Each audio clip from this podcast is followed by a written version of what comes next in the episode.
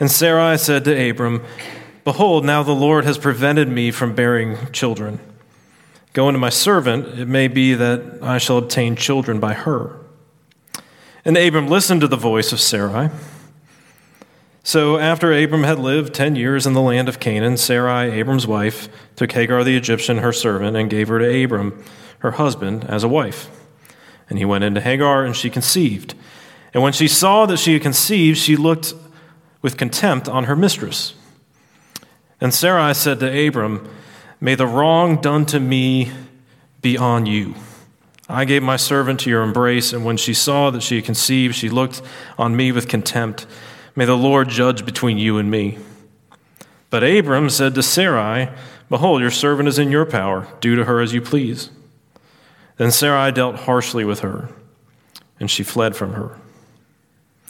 The angel of the Lord found her by the spring of water in the wilderness, the spring on the way to Shur. And he said, Hagar, servant of Sarai, where have you come from, and where are you going? She said, I am fleeing from my mistress Sarai. The angel of the Lord said to her, Return to your mistress and submit to her. The angel of the Lord also said to her, I will surely multiply your offspring so that they cannot be numbered for multitude. And the angel of the Lord said to her, Behold, you are pregnant and shall bear a son. You shall call his name Ishmael, because the Lord has listened to your affliction. He shall be a wild donkey of a man, his hand against everyone, and everyone's hand against him, and he shall dwell over against all his kinsmen. So she called the name of the Lord who spoke to her, You are a God of seeing. For she said, Truly, here I have seen him who looks after me. Therefore, the well was called Be'er Lachaim Roim. It, li- it lies between Kadesh and Bered. And Hagar bore Abram a son, and Abram called the name of his son, whom Hagar bore, Ishmael. Abram was 86 years old when Hagar bore Ishmael to Abram. This is the word of the Lord. Thanks be to God. Well, there are a lot of strange stories in the Bible. So let's pray that God would help us to understand. Lord, we thank you that you speak to us by your word and you show us what it means to live by faith. You show us the triumphs of faith at times, and you show us the setbacks. So we pray, even this morning, that you would show us from this story what it means to live by faith in you. We ask in Christ's name. Amen. Uh, this week, there were five episodes of the show Jeopardy that aired. Some of you know what I'm talking about already. The start of season 38, and this was supposed to be the start of a new era. A new host for the show. Uh, you know, Alex Trebek died in the middle of last season. He had been the host for, I think, since 1984 or something, and it had a few hosts before him, but you know, he was the long term host. And there was a guy named Mike Richards who was named as his, as his successor uh, a month or two ago. And he recorded five episodes, and they aired this past week. But what happened before that, before after they were actually recorded, was reports started to come out about this guy, Mike Richards, who's been, I guess, on the production side of a lot of different game shows and things over the the past. He's also done a little bit of sort of show businessy type things. And what started to emerge was apparently recordings from a podcast that he had made uh, years ago and said a number of offensive things. I won't go into all of them. Uh, also, people started asking questions about sort of the culture of the shows that he had worked on and some of the problems that had arisen in, in them. And so he recorded five episodes, which is just one day of recording uh, in, the, in the Jeopardy world. He recorded five episodes and then had to step down. And a week later, was fired. What's the strangest thing of all is that because he was the executive producer of the show, he had been intricately involved in figuring out, bringing in guest hosts and figuring out who was going to be his successor. And he had been pulling the strings a little bit to kind of arrange it so that he would become this new host. It must have seemed like a great idea at the time. I can figure this out, right? I can, I can pull all the right levers and make this happen in plain sight. But it all fell apart, and his career is in the dumpster.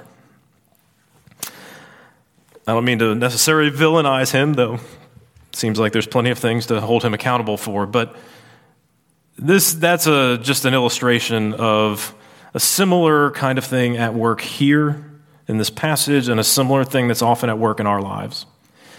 We have a lot of good ideas. Let's put those in scare quotes. Good ideas about what, how we want to work things out in our life. And they're not really good ideas. They lead to all kinds of problems. But despite our good ideas, God meets us with His good news. That's really what we'll talk about this morning our good ideas and God's good news. Think about the, the good idea that Sarai and Abraham have. Now, you have to know the background a little bit. If you've been following in this series, you probably know it. Maybe, maybe you just know it uh, if you have a background in the church. But Abram's been called by God. This is God's rescue plan. This is the Abram is the start of it to finally deal with sin and to redeem this world. And he's been promised that he'll have descendants, descendants more numerous than the stars in the sky, more numerous than the sand on the seashore. The problem is they currently have zero descendants, right? There's no one, and they're older, like pretty old by this point. No offense to those of us who are a little long in the tooth, but. Uh, beyond the childbearing years, really, and uh, they don't have a child.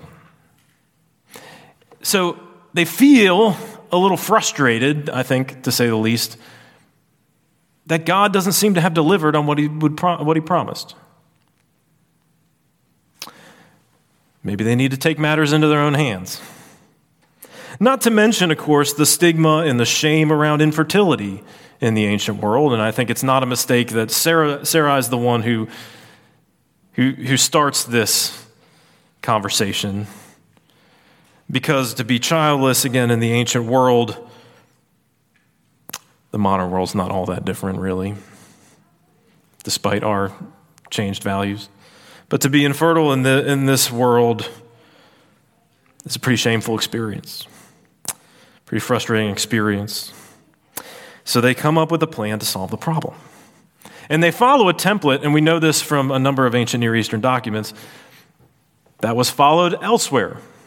That to, to have more children in your family, uh, the patriarch would take on the female servants. Uh, this happens elsewhere in the Bible as well. So, this was a standard ancient Near Eastern practice. But let me remind you that this is the first book of the books of Moses.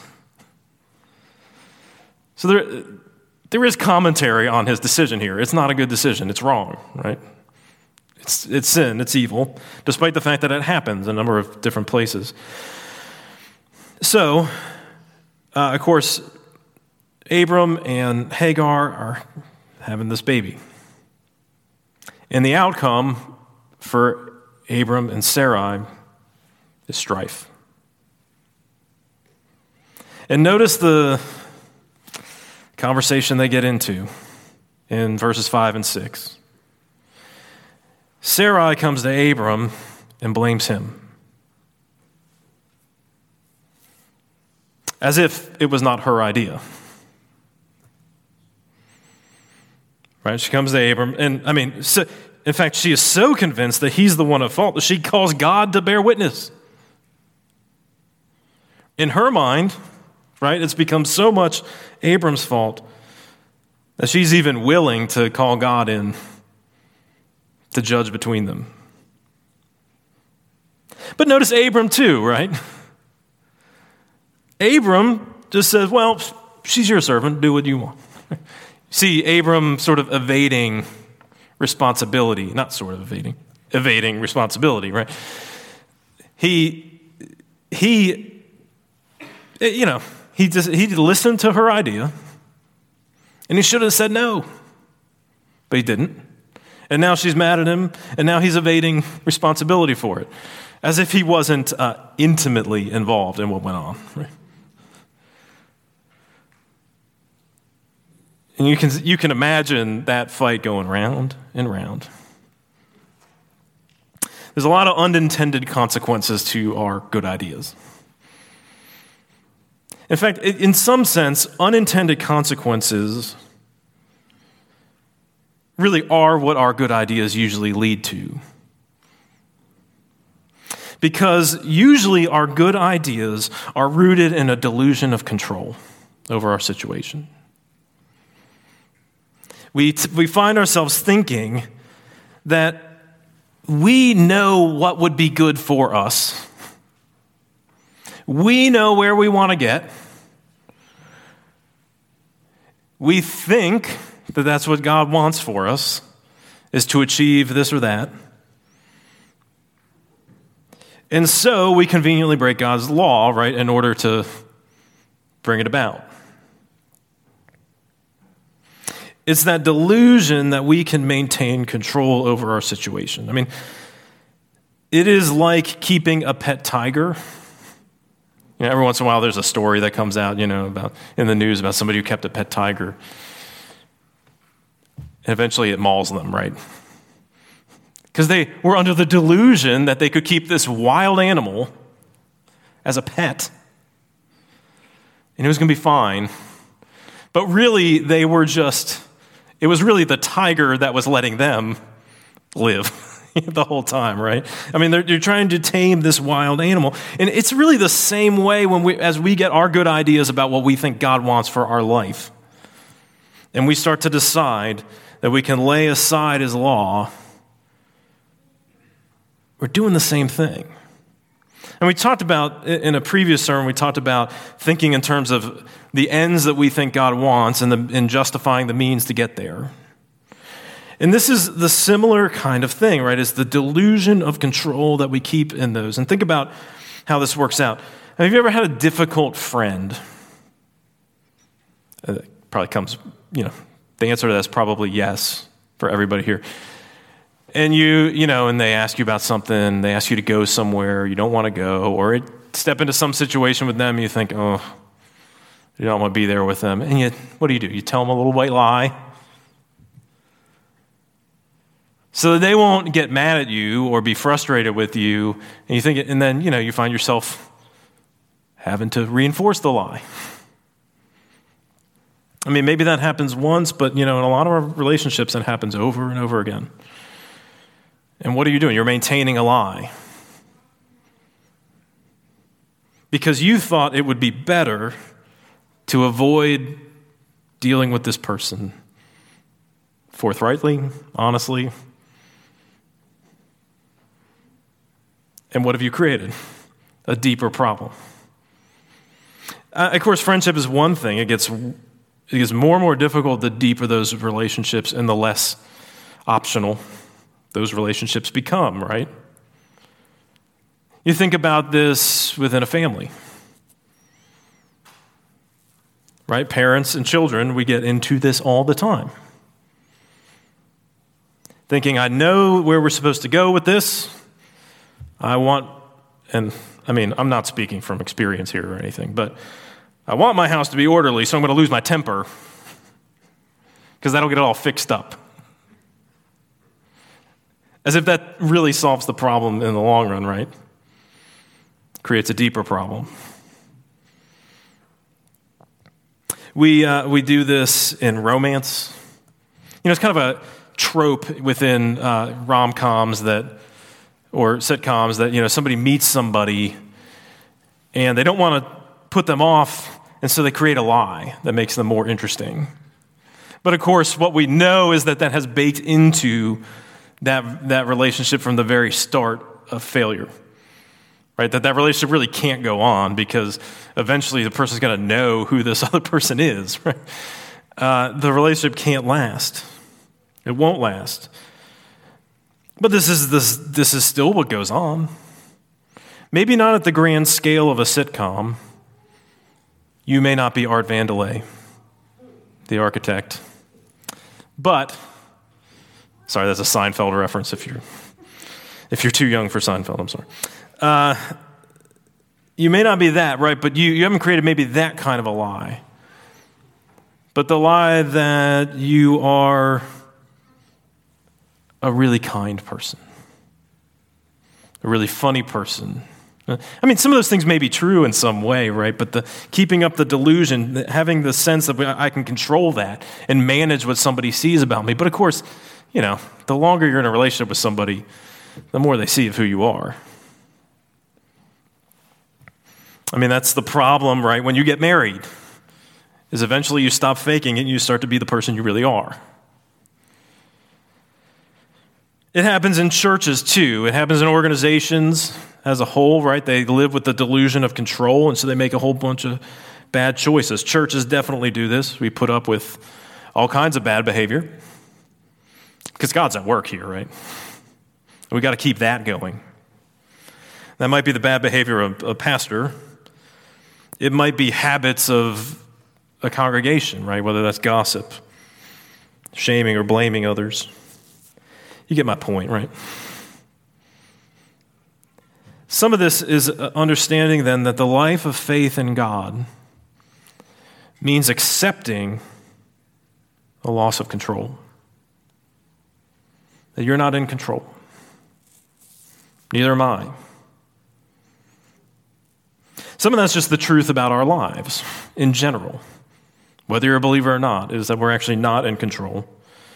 And we're scared of admitting that we aren't. But that isn't blind faith, right? The difference is when we live by faith in the Lord, we are living by faith in someone who has a proven track record.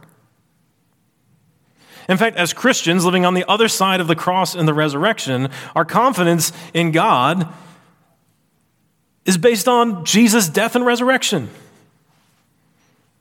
I mean, what else do you need from God to prove that He cares about you than to send His Son to die for you and rise from the dead? To guarantee that it will be effective, right? I mean, that's, that is why we have faith. And in fact, He's guaranteed the long term future. Really, the question is the near term. How are things going to work out in this particular situation? How is how are things going to be next week, next year? Those are really the questions we're asking. And we obsess over resolving our dilemmas, but what God would have us do is think about walking in His ways. That doesn't mean you can't make choices. Doesn't mean you should be paralyzed in making wise choices, but it does mean the priority is walking in His ways. And when that means we recognize that we don't know how others are going to respond to that, means going down that path. Rather than trying to control everything, it means loving others the way God has taught us. And you know what happens when that breaks down, right? You get into a cycle like Abram and Sarai get in. And this is true of the deepest problems in our relationships, the deepest relationships we have. Here, you start to see what happens, right? Blame shifting is first move. Right? Sarah is not recognizing her responsibility. She blames Abram for everything that happened. And there's lots of reasons why we shift blame, right? Because we're scared of what we have to admit about who we are about our weaknesses, about our lack of control.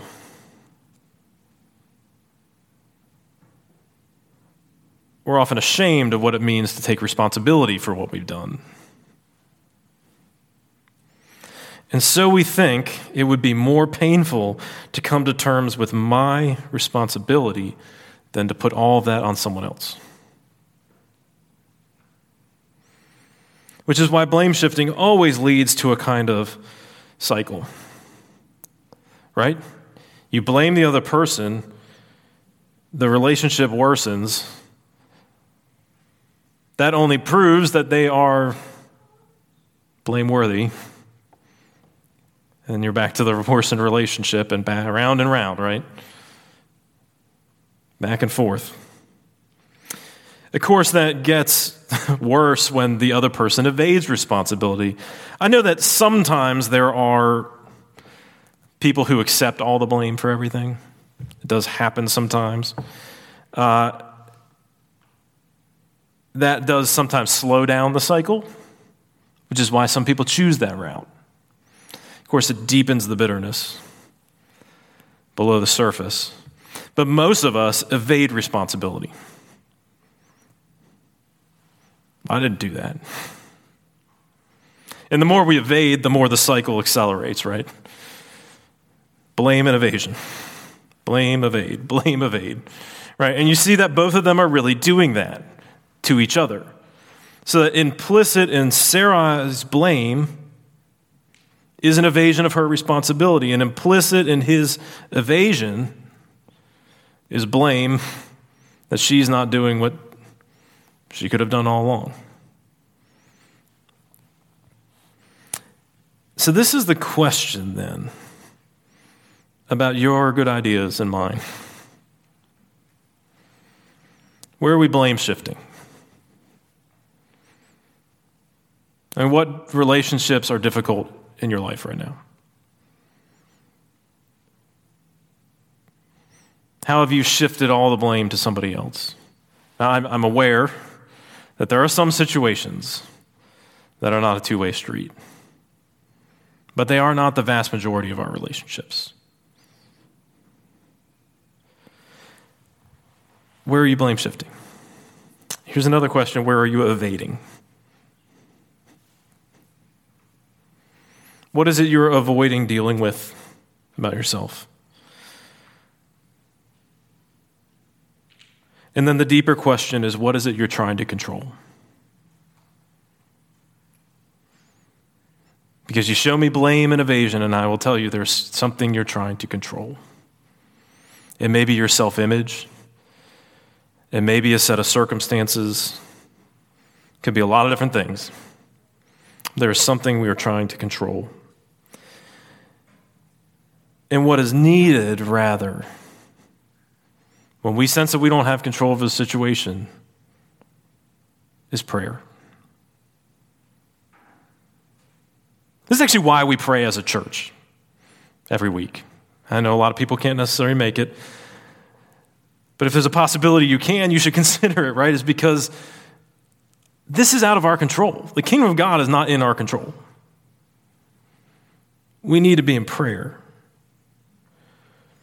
the various situations that we're find, we find ourselves in, the relationships we find ourselves in, are out of our control. But they're not out of God's control. And that is why we pray. And why the focus of our prayer is to give, is to ask Him to work in our lives first and foremost.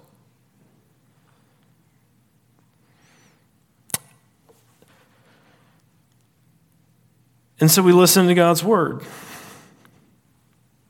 We pray and we listen to God's word. What would God have you do here? Look, the Bible doesn't give you a step by step instructions for every possible situation you might run across in life. Right? It's not that kind of book.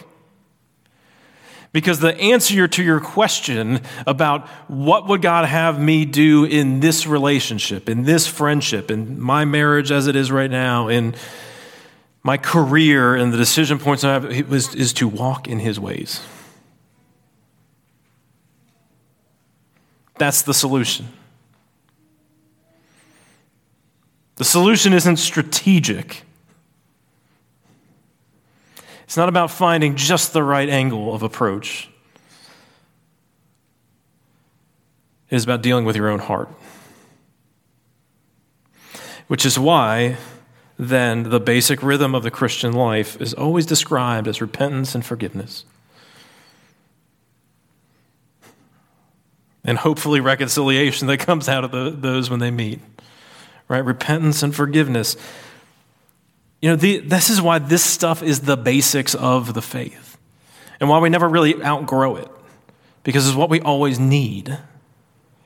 However creative, however thoughtful we are as, as a uh, follower of Jesus, we never get past those things. They are always the basic building blocks, and they are always the touchstones we go back to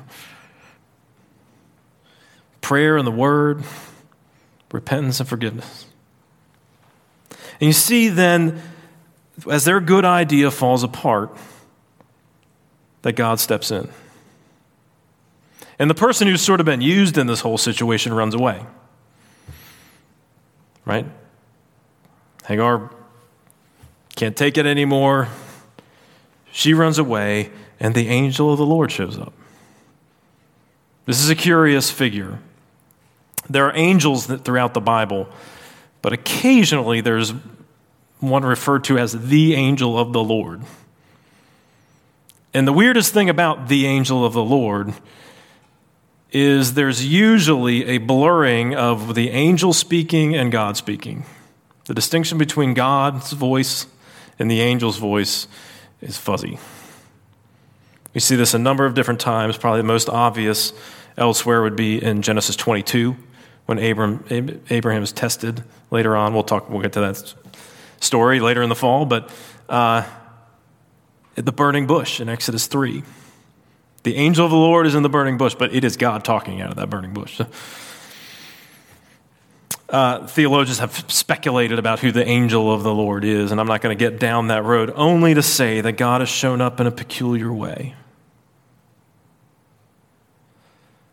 for Hagar.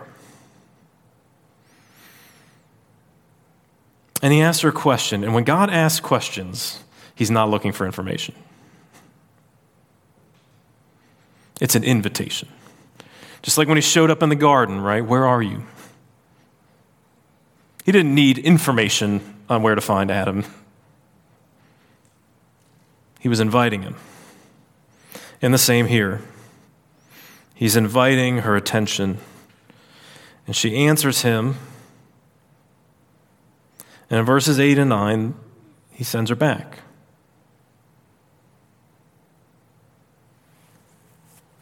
It seems like a kind of impractical journey anyway. You're pregnant and wandering into the desert.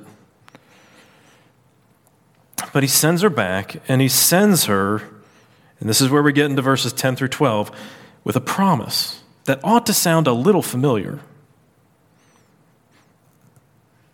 Your people are going to multiply. They can hardly be numbered. Ishmael's descendants will well, it doesn't quite say be like the sand on the seashore or the stars in the sky, but the echoes of that, those promises are here. At least the physical promises, right? Perhaps not the spiritual ones, but it is a promise that God will still watch over her. And so she names, as the angel tells her, her son, God hears. That's what Ishmael means. God hears. And then she names the place God, the living one who sees. God hears her and sees her.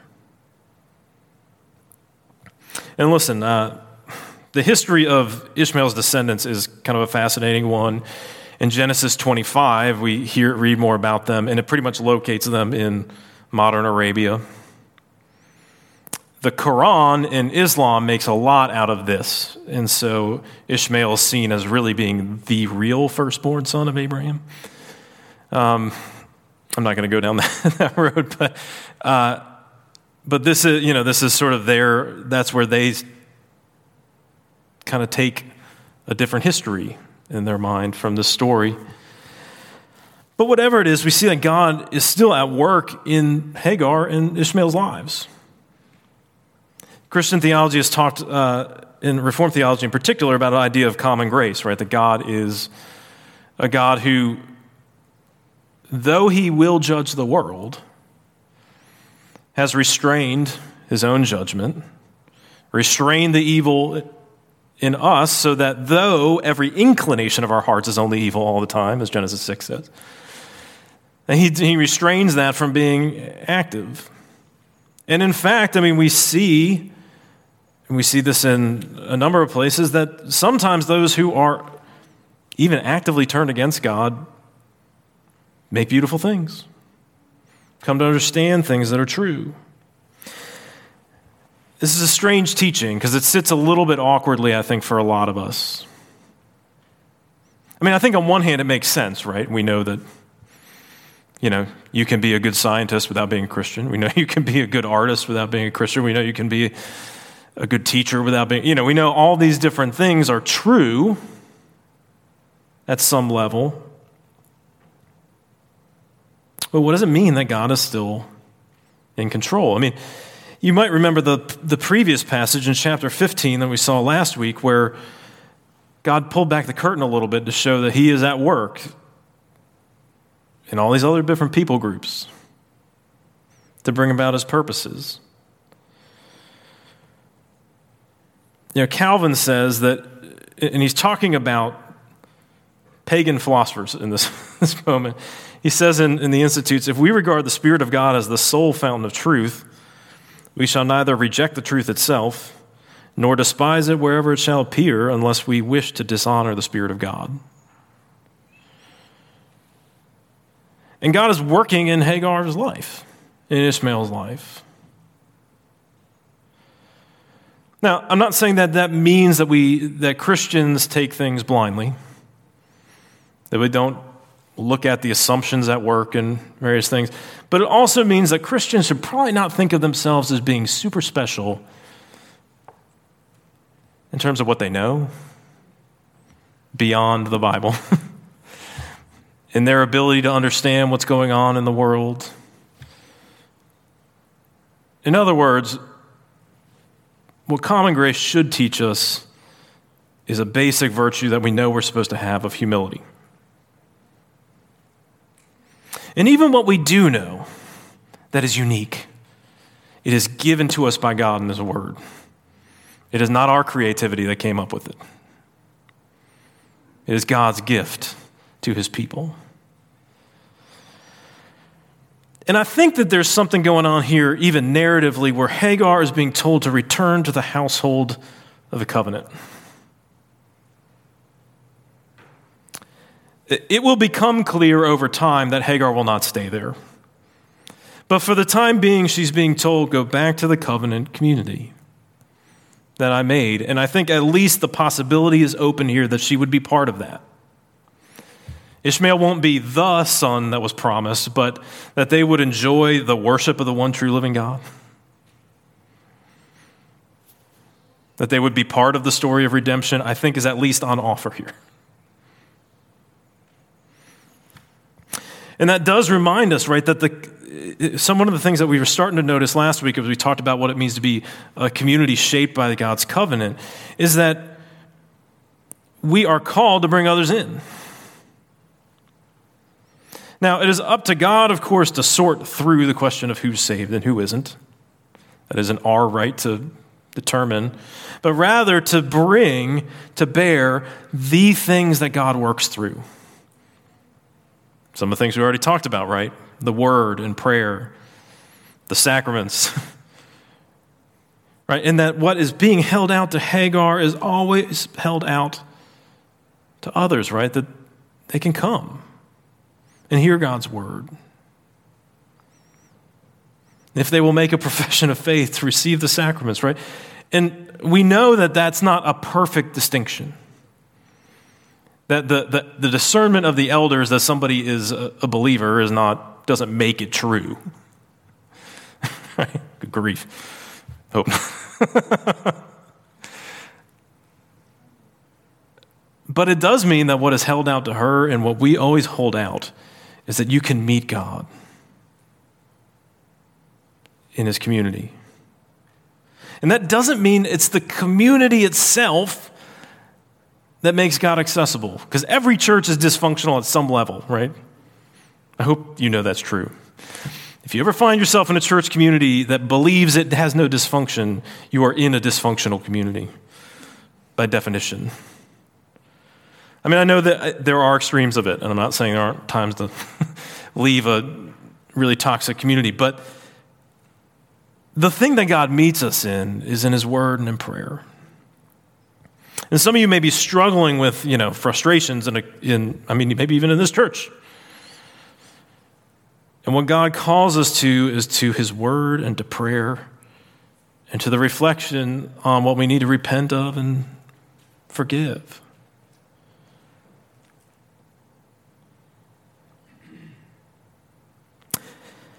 Church, I think it's more than just what we come individually with. Churches also ought to ask that question are we driving others out? Because I think that most people do not walk away from the church, and there has been a mass exodus in more recent generations. Right? Millennials and Gen Z, this is just kind of statistically obvious. People are leaving, and but the reason people leave is not because the man the arguments for atheism or agnosticism or something are so powerful. I mean, yes, a few people find those powerful. Most people cite the hypocrisy of the church. They cite ways in which the church has not been loving. And I know there are some hard things that get misinterpreted as not loving that are not true. I know that. But we also know the church can be a pretty brutal place, too. And all this is to say then that while God is at work in the world more generally, it is to redeem people. The purpose of God's common grace and restraining sin, restraining evil, even restraining his own judgment, is to bring more people to himself. In his project to reclaim the whole world through his son. So, what are the resources you have to deal with your relationships? Maybe to deal with your struggles with the church. We talked about some practical steps, but you need to know above everything and anything that you have a God who sees and hears.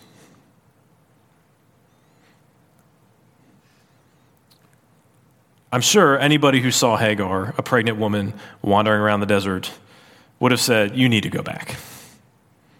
This is a bad idea. But what convinces her is that a God meets her who sees her and hears her. And that is the good news. Because God's sight, God's hearing are not just an anthropomorphism. The good news of the gospel is that God has actually entered in and taken on flesh and suffered and dealt with difficult people in person, face to face. And he sees and he hears what is going on in our lives, literally in the flesh. And where we failed, he gave his life for us.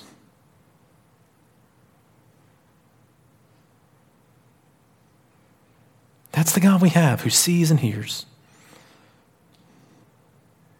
That's why we can have courage to deal, to follow in his way, right? Because he will not forget. Why we have courage to deal with our difficult relationships, to forgive and to repent because he sees and he hears. And everything is in his hands. Let's pray. Father, we thank you that you are at work. Most of all, that you have accomplished all that you promised through your Son. So as we come to the table, give us that reminder that our faith would be strengthened that we would know that you really do see and hear. And you will never forget. We ask all this in Christ's name. Amen.